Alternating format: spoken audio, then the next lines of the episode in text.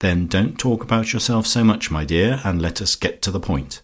Now, this afternoon I dropped in to see Mrs Weston, and as she was telling me about the tragedy, she said by accident just as I called you Georgie just now by accident and I don't know what Jacob will do without Atkinson. Now, is or is not Colonel Boucher's name Jacob? There you are, then. That's one side of the question. She called him Jacob by accident, and so she'll call him Jacob on purpose before very long. Olga nodded her head up and down in precise reproduction of Mrs Weston. "I'd hardly got out of the house," she said, in exact imitation of Mrs Weston's voice, "before I met Colonel Boucher.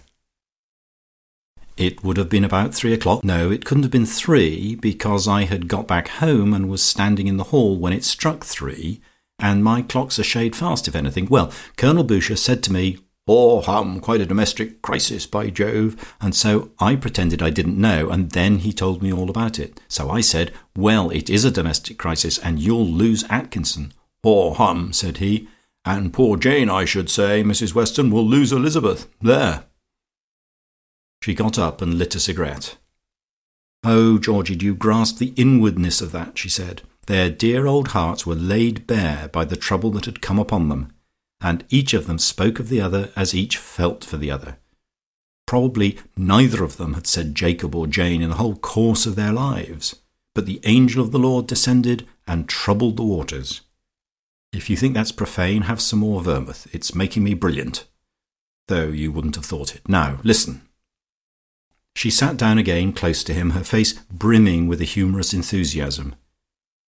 Humour in Riseholme was apt to be a little unkind. If you mentioned the absurdities of your friends, there was just a speck of malice in your wit. But with her there was none of that. She gave an imitation of Mrs Weston with the most ruthless fidelity, and yet it was kindly to the bottom.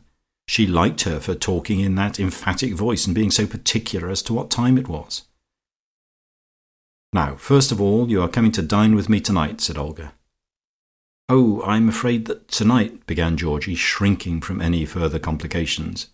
He really must have a quiet evening, and go to bed very early. "What are you afraid of tonight?" she asked. "You're only going to wash your hair. You can do that tomorrow. So you and I, that's two, and Mrs Weston and Colonel Jacob, that's four, which is enough, and I don't believe there's anything to eat in the house. But there's something to drink, which is my point. Not for you and me, mind. We've got to keep our heads and be clever. Don't have any more vermouth.